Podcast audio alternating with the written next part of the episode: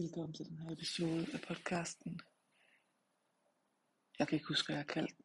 Altså det er der, vi er. Jeg har ikke lavet en episode af den her podcast i over et år. Øhm, har jeg ikke det, fordi det er gået bedre? Det ved jeg sgu ikke. Er det fordi, det er øh, blevet hverdag? Det kan godt være. Altså der skete jo det inden sommerferien i 2021 at jeg var nødt til at tage min datter ud af skolen de sidste tre dage og give hende tidlig sommerferie, fordi hun kunne ikke mere. Hun kunne ikke være derovre, hun kunne ikke øh, få skidt alt for mange ting. Øhm, men så fandt hun i den periode også ud af, hun havde tænkt igennem, hvorfor hun mente, hun var anderledes. Og hun var kommet frem til, at hun var biseksuel. Og, øh, og det lagde ligesom en dæmper og en ro på det hele. Øhm, men, men jeg har bare, altså, når jeg tumlet med det her i år, og, og der er sgu tegn på, at der er et eller andet også, og der er et eller andet mere. Og jeg ved ikke, hvad det er. Jeg er helt sikker på, at vi ikke er færdige med at skrive den her historie. Men lad os starte med den her øh, historie om, hvad hun fandt frem til, at hun var biseksuel. Vi havde rigtig mange samtaler i den her periode. Øh, lange samtaler, hårde samtaler, hvor hun lukkede ned og ikke ville snakke om tingene, ikke ville sige det højt, ikke ville sige det hun tænkte, ikke ville gøre noget som helst.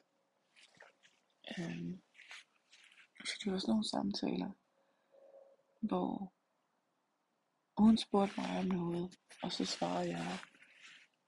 Og så spurgte jeg hende om noget, og så blev hun tavs. Og så spurgte jeg igen på en anden måde, og igen på en anden måde, og igen på en anden måde. Og, øh, og så var hun bare tavs. Og til sidst så kom vi frem, så kom jeg ind til hende, og så fik hun lukket op. Øh, jeg kan huske, at jeg spurgte om mange forskellige ting. Øh, fordi at jeg var helt på herrens mark. Jeg var der, hvor jeg anede ikke, hvad det var, der var galt. Jeg kunne finde ud af, hvad der var, der skete. Jeg kunne bare mærke, at hun var ked af det. Jeg kunne se, at hun var ked af det. Jeg kunne se, at hun trak sig. Øhm, så jeg forsøgte at finde ud af, hvad det var, der var galt. Og så en dag, med en af de, en af de her meget lange samtaler, måske en time ind i den her snak, hvor hun både havde råbt og skrevet i øvrigt også. Øh, ikke en hel time, for det kan jeg ikke holde til. Men altså, der spurgte hun, om jeg kendte nogen, der var biseksuel. Og så sagde jeg, altså det troede jeg ikke, jeg gjorde personligt. Det har så vist sig siden, det gjorde jeg. Jeg kender masser af mennesker, der er biseksuelle. Øhm,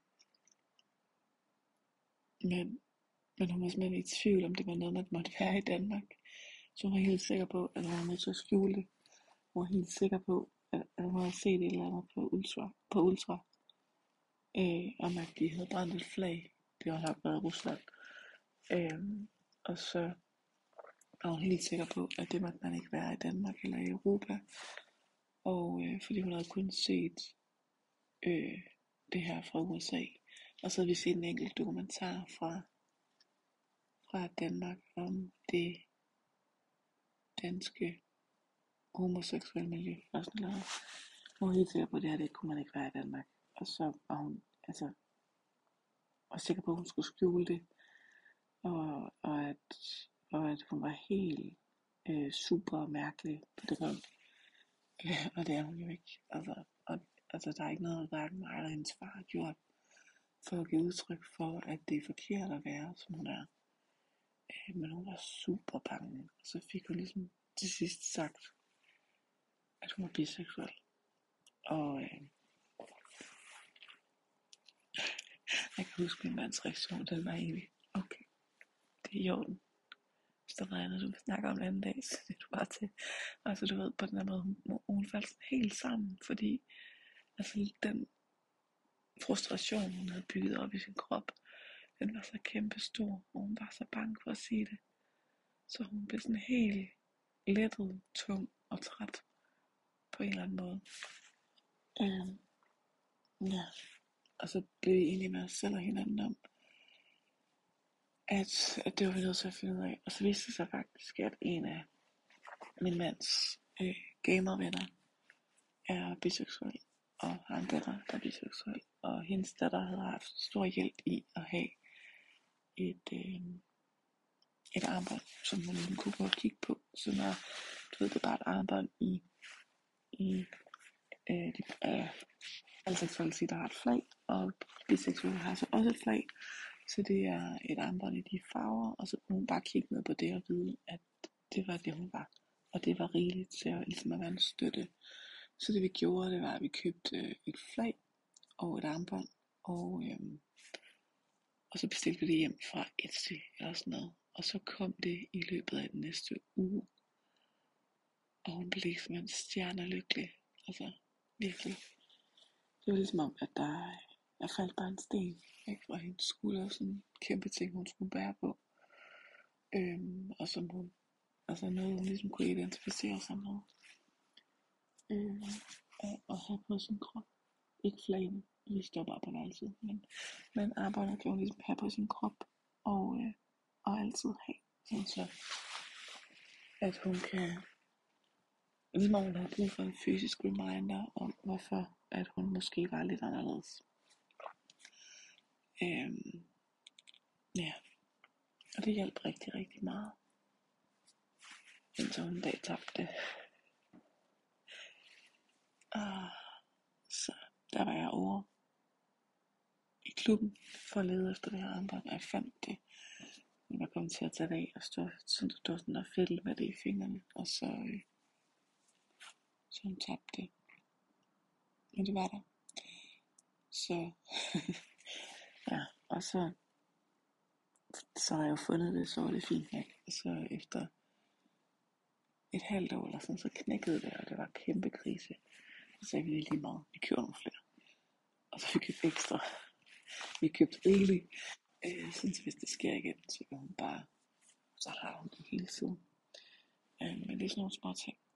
Øh, det er sådan nogle små ting, der gør også, at jeg er nogle gange godt kan tænke, at hun ikke er, som folk er flest. Øh, og ikke kun fordi hun er biseksuel, men fordi hun har brug for de her visuelle elementer i sit liv. Øh, og ligesom brug for at passe ned i en kasse, og det er der måske ikke noget galt i som teenager. Øh, hun har bare rigtig, rigtig meget brug for at passe ned i en kasse Hun er også udenfor. Hun har været udenfor altid øh, på en eller anden måde hvad vi har prøvet, vi prøvede at lave legeaftaler, vi prøvede, vi prøvede alt muligt, hun også selv prøvede. Øhm, det fungerer bare ikke rigtigt. Men alt det, det kan vi tage en anden dag, når jeg ligesom er mere sikker på, hvad det her det er. Øhm, fordi det der jo også er med den her historie, øh, om da hun fandt ud af, at hun var biseksuel, og tænkte jeg, okay, det er fair nok. Jeg tænker bare lidt mere i det end det. Øhm, for jeg kan godt være i tvivl. Jeg kan godt være i tvivl, om hun er... Øh,